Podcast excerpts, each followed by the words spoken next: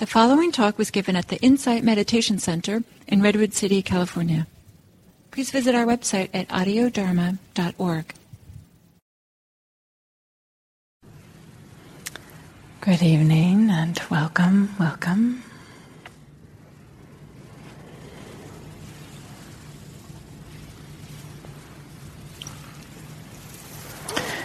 So tonight I'd like to share a little story and in the story, there's some teachings in there as well.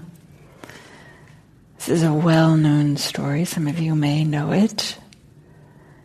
Maybe some of you won't. It's um, based on a person who shows up in the Pali Canon, and she has a kind of a minor role in the Pali Canon. But the commentaries, which were developed hundreds of years later, kind of really flesh out her life story.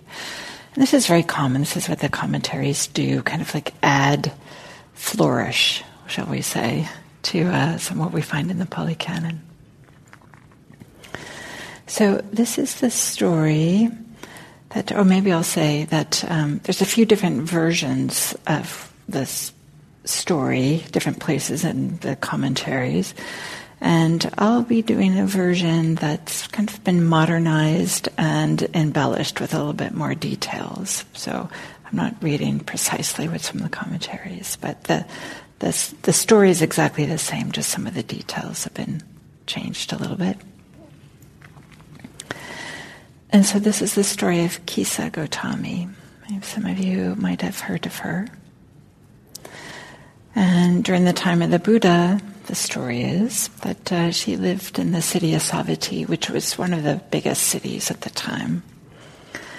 And she was uh, from a poor family. Really, she didn't have a lot of money at all. And she was actually quite thin, maybe because she was uh, didn't have a lot of money. So this name Kisa actually means like skinny. So we could think like skinny Gotami is uh, kind of what her name was. Gotami is her family name.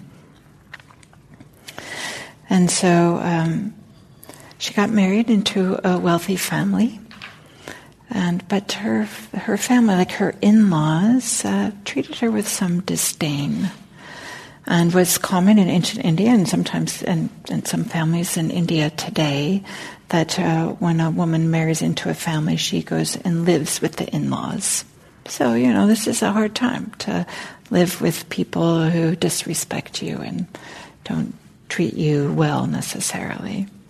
So she's living with individuals who she feels like aren't taking care of her or looking out for her, and maybe they even treated her poorly, thinking that uh, she should serve them or something like this. So, but then, um, as it happens, she gave birth to a son. And this was good news, and everything changed.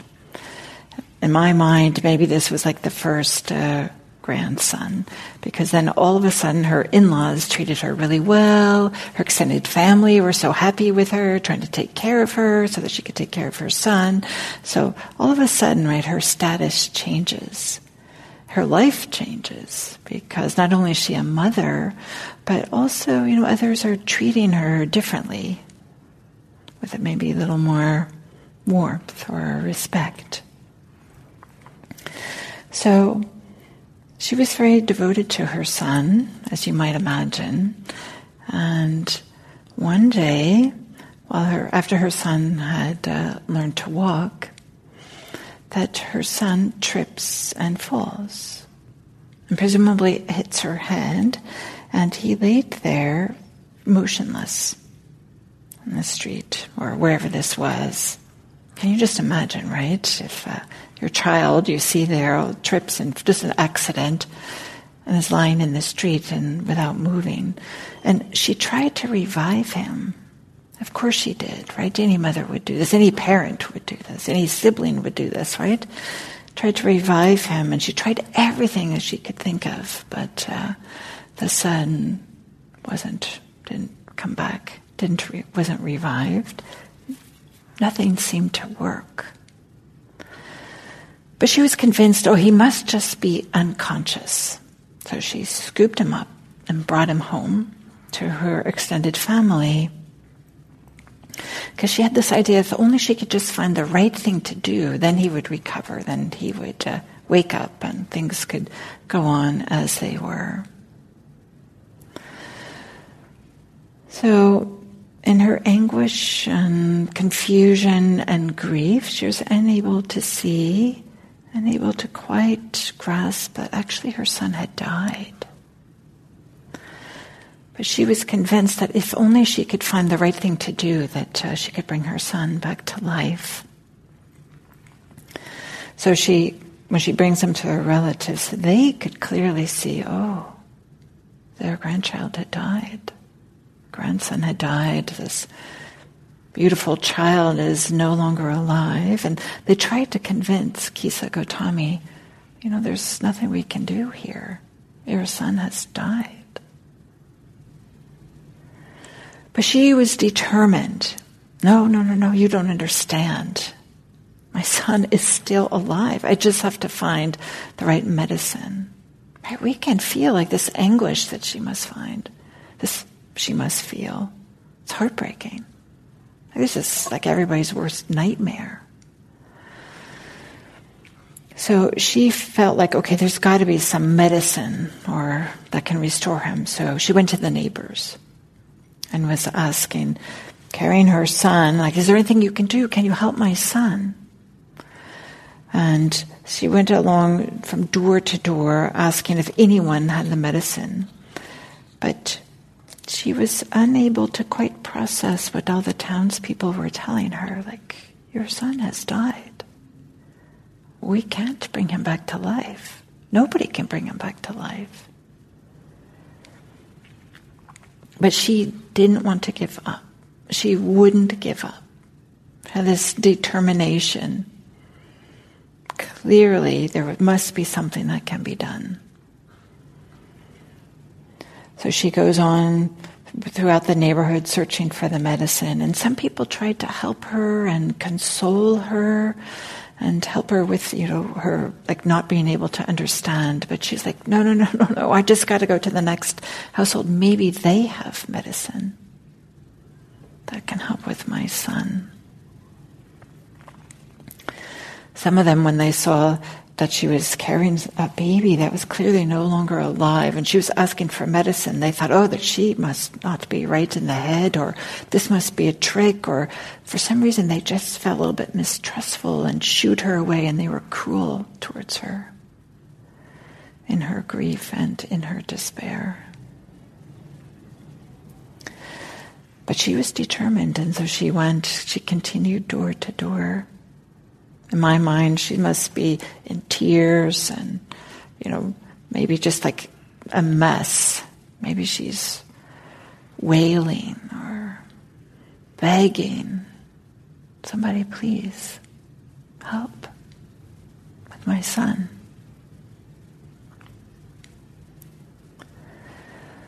So some versions of this story say that Kisa Gotami was crazed with grief. And there's this emphasis on this kind of this craziness. But when I read that, I kind of feel like, yeah, well, if, when somebody's no longer alive, you know they're no longer alive. And somehow the, the, the versions of the story that emphasize the fact that she's crazed, I feel like, okay, I can't really relate so much to this story. It just feels like, oh, isn't this a cute little story from uh, thousands of years ago? The story continues. I'll, I'll continue on, but right now I'm inserting a little bit of my commentary, my commentary on the commentary. But when I started to think about this some more, I realized actually there's a way in which things that are really important to us, and in fact we're identified with, we don't let go of those things readily, of course not. What would it be like if we noticed that our health all of a sudden was, you know, taken away from us? We would be looking for whatever we could do to have our health restored. what if somehow there was maybe we lost our, some of our mental capacity due to a accident or something like this? Especially if we were identified as somebody who could do a job well, a job that required thinking or figure things out, and then all of a sudden we can't quite figure things out. I know some people with long COVID have this experience, right, with brain fog we also would probably have a lot of determination trying to figure there's got to be something that can be done. Especially when we consider that Kisa Gotami, right, not only is she a mother, but her life had changed so much with the birth of a son. So we can imagine that when something that was so important and that was made her life maybe had meaning or some some depth that she hadn't uh, experienced before. So, how would we feel if we lost something that we were deeply identified with? Maybe a job. A lot of people, when they get retire, right, it's not uncommon. Some people, their well being really deteriorates because they no longer identified with the person that was, you know, has this particular role. And I know I certainly had that experience when I decided to leave my job in corporate America. It took some time to like, well, wait, who am I if I'm not the person that has these responsibilities or, you know, this job, this title? So there's a way in which I think many of us, because loss is just part of human life, many of us could relate to Kisa Gotami, this poor person who's just not ready or willing to accept that her son has died. Not willing to accept that something that she was deeply identified with and deeply loved is no longer present.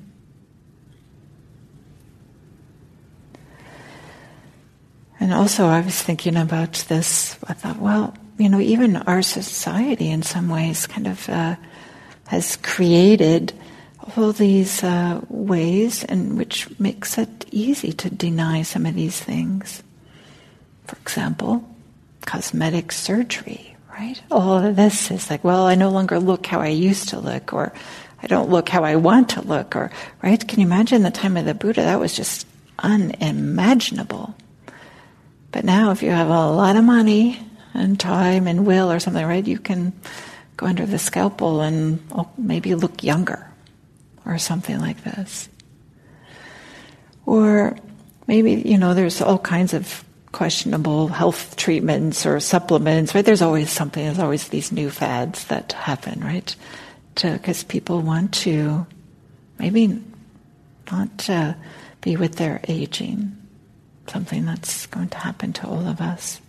Or maybe even some people buy red sports cars because they want to feel, uh, you know, some vitality or something that they didn't feel earlier. So, returning to this story of Kisa Gotami, she's going a house, she's going door to door. Do you have any medicine? Can you help with my son?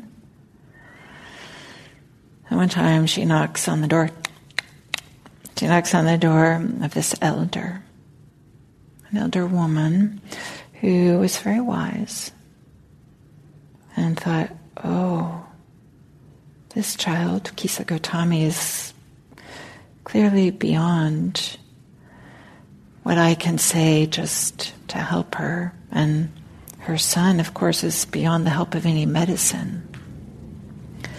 So this recognizing there's Kisa Gotami was in great need, recommended that she go see the Buddha.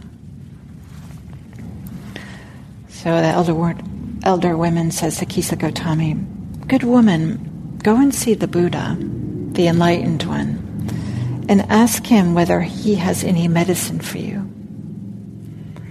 And then she asked, Well, where is the Buddha? She had heard of him before, but uh, hadn't interacted with him before. So she asked, Well, where is he?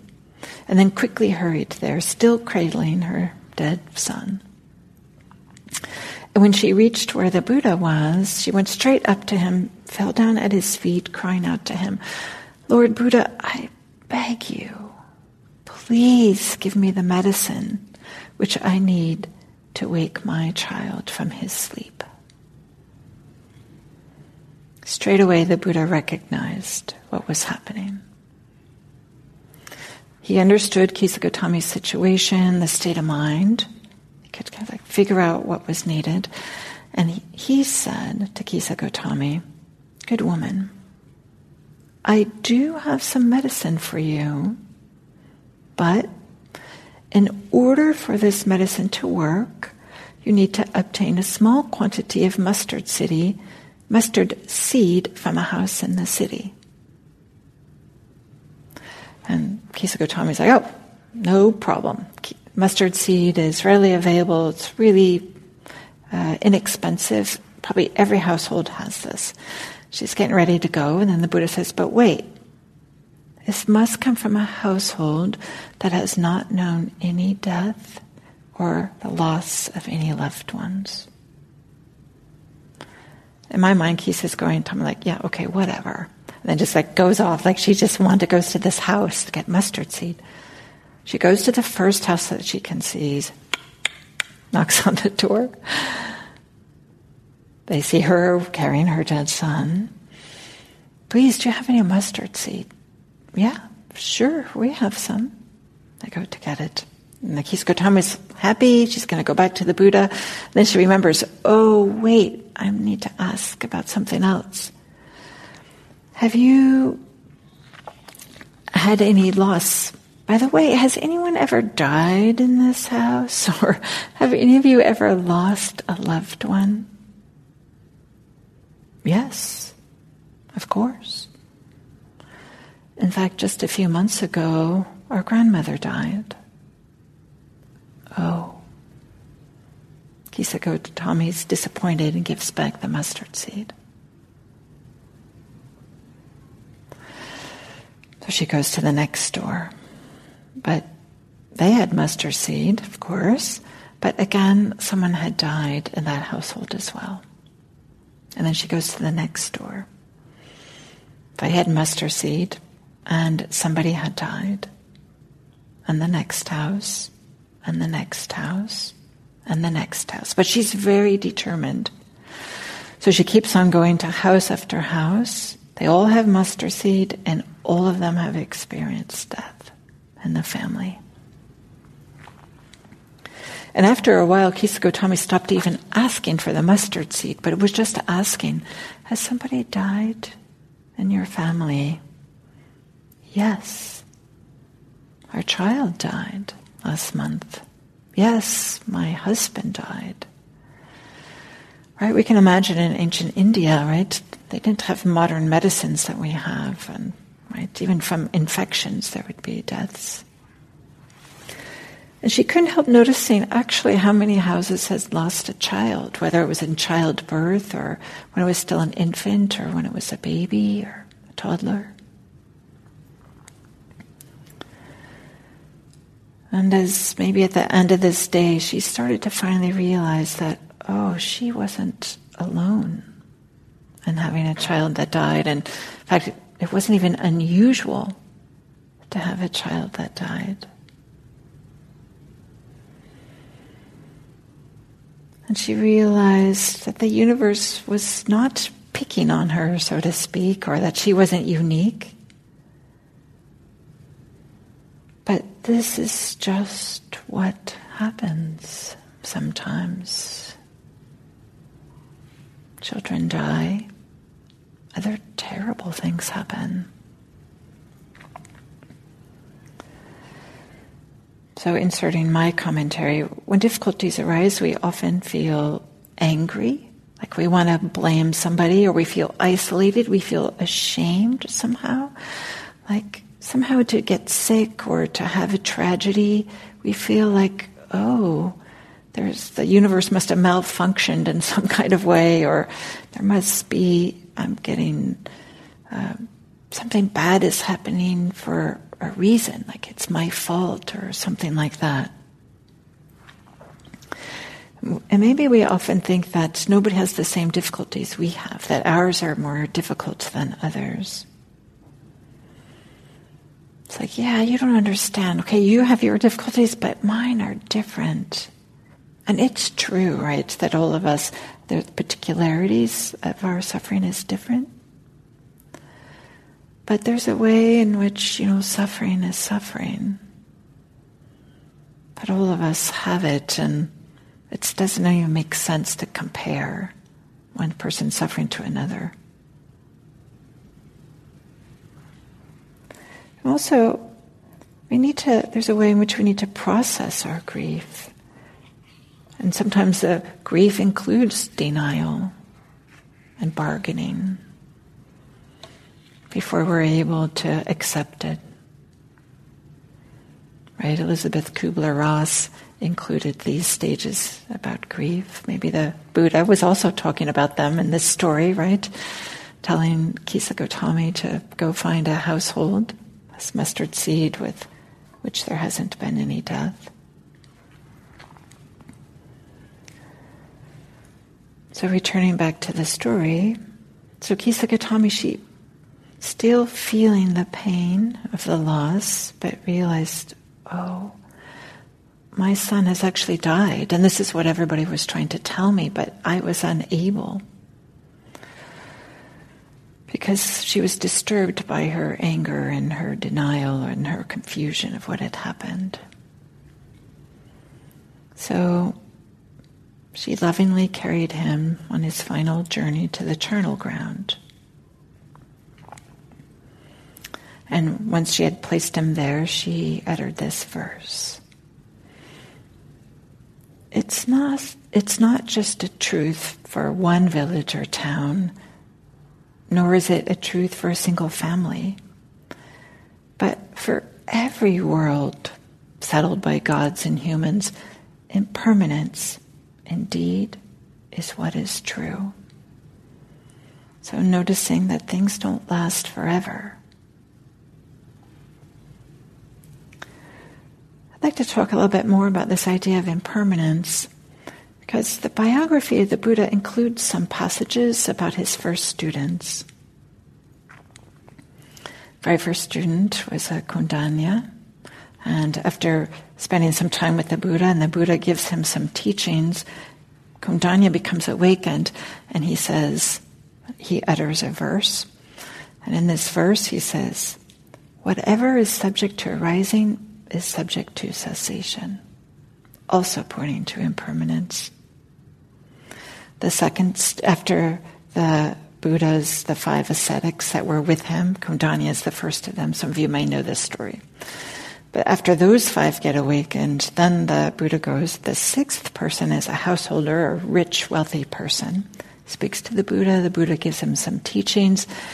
His name is Yasa. He becomes awakened. He utters a verse.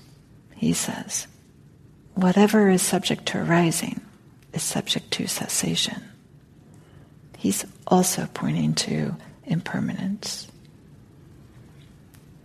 So there's something impactful about seeing impermanence. There's something, it's a, it can be transformative, it can be a shift. But often when we think about impermanence, and certainly in the story of Kisa Gotami, it feels like, oh, things that we like end or things that we want go away. Sometimes we don't recognize, recognize some of the benefits of seeing impermanence. Because when we tend to think of it, we tend to focus on the challenging aspects of it, but impermanence helps puts things in perspective. Maybe if we are tuned in or recognize that things arise and pass away, they don't last forever. I mean, intellectually we understand this. But when we start to have an experience, like maybe like Kisa Gotami did, then we start to, maybe it penetrates us and we start to think, what are my priorities? Recognizing that I don't have unlimited time. What is important? How should I spend my time? How should I spend my energy? Because loss is something that brings depth to our lives, even though it might be painful, but it can also bring some meaning. It can bring a way that really highlights what's really important for us. There's quite a few people, right, who, after the death of a loved one, have really their life takes a different direction, often in service for other people.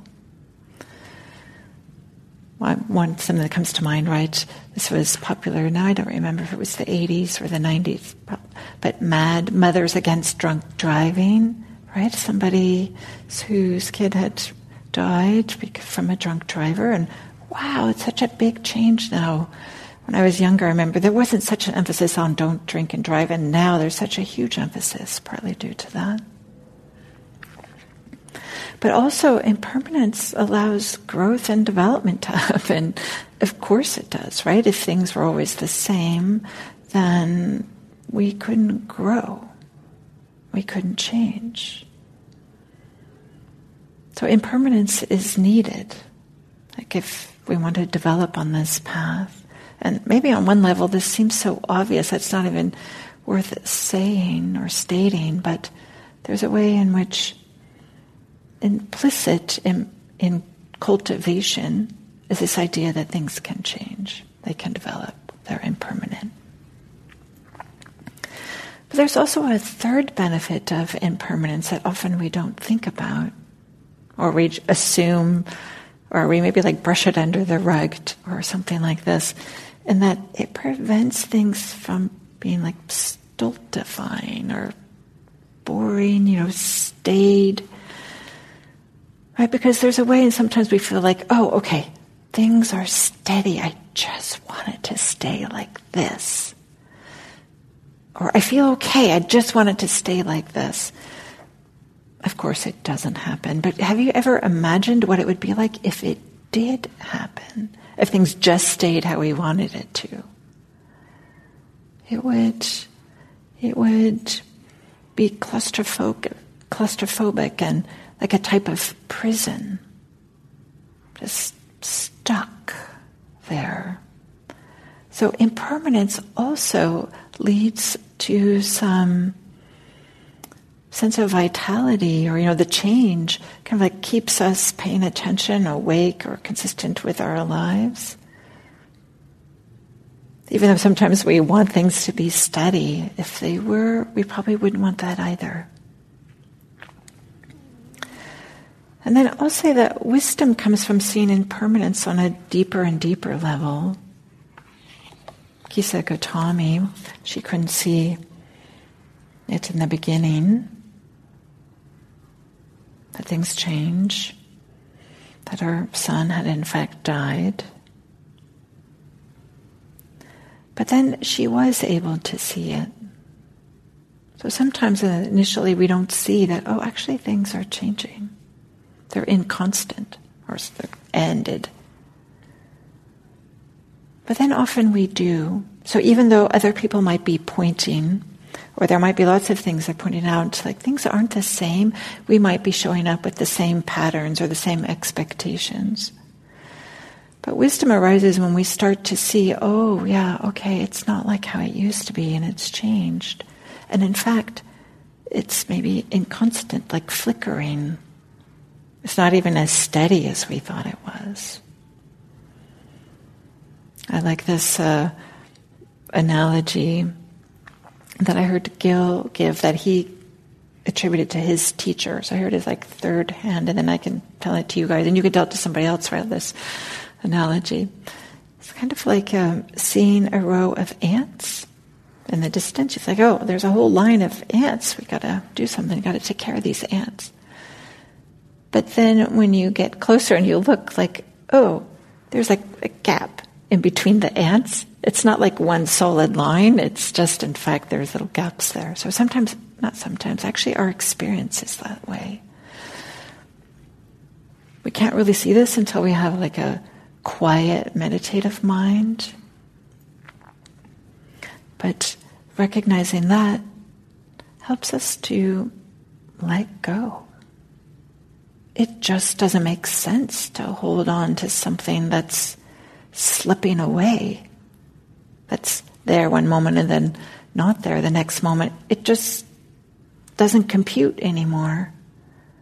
And there's just this natural letting go. We know that grasping is a source of suffering, but we often don't notice like the real subtle suffering that we're doing. And that's pointing to some of the subtle suffering is kind of imputing some solidity or some steadiness that's actually not there. And so we don't have to make this effort to let go, it just naturally happens. And of course, this leads to greater freedom. So, returning back to this story, Kisa Gotami. So, Kisa Gotami returns to the Buddha, respectfully like bows before him and thanked him for his teachings. Then he asked, then the Buddha asked Kisa Gotami whether she had managed to get the mustard seed, and she replied, No, I have not. Mustard seed is easy to obtain, but a house untouched by death cannot be found.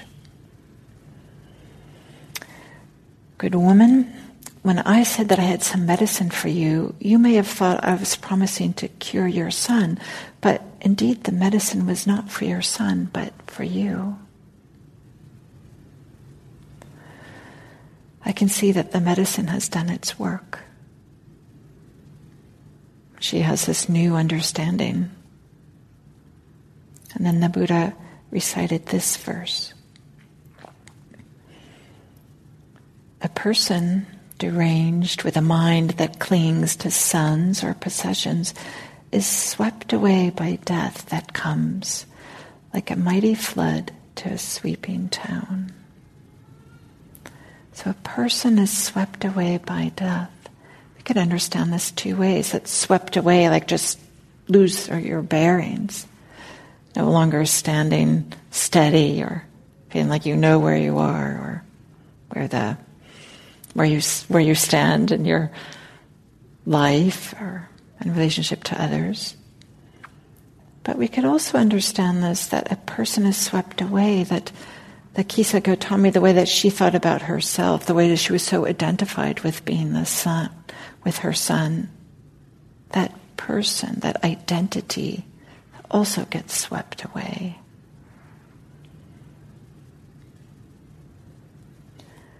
And then upon hearing this verse, Kisa Gotami attains the first level of awakening. She was, you know, having deeply affected by the what had happened that day. There was this, maybe with this profound grief or confusion, she was able to let go in a, in a deeper way that allowed more freedom.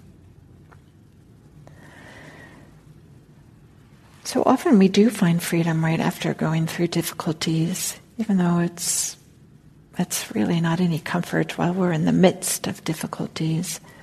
But just this encouragement to keep on going. Right? Sometimes we just collapse and feel like, oh, it's always going to be like this. It's not always going to be like this. Things are impermanent, they change. Sometimes we really have to be paying attention, maybe paying attention to what's being pointed out to us by others, or maybe just what's being pointed out indirectly. Yeah, things aren't always the same. We sometimes want to just slap a label like, okay, this is bad and this is terrible.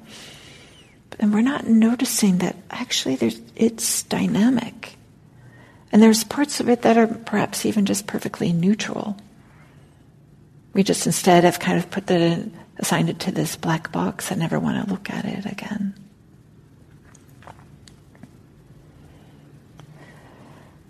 I don't know who to attribute this saying. I think it's a famous saying, and it says, "If you're going through hell, keep going, so you can get on the other side." And then maybe I'll end this story with Kisa Gotami.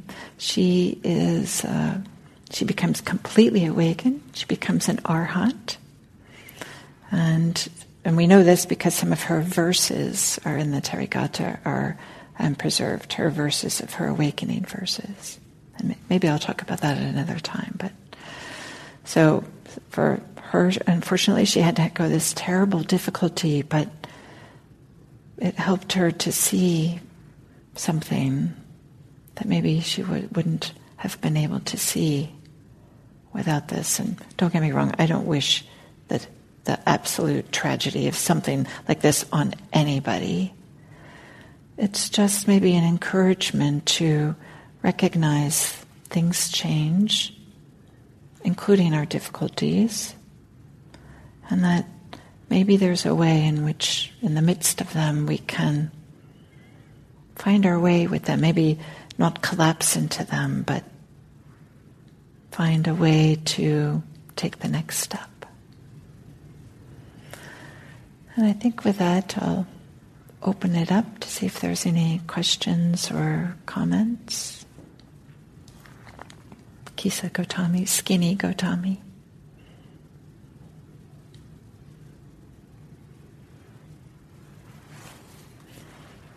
Have you guys had you heard all that story before? Is this a familiar? No, no. Yeah, some of you are saying yes.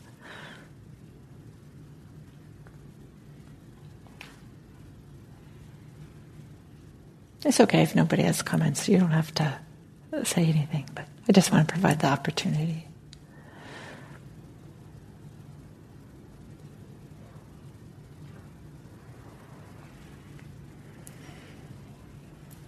Okay. So maybe we'll end a few minutes early then. And I wish you all a good evening and safe travels home. And if you like, you're welcome to come up and talk to me afterwards. But thank you.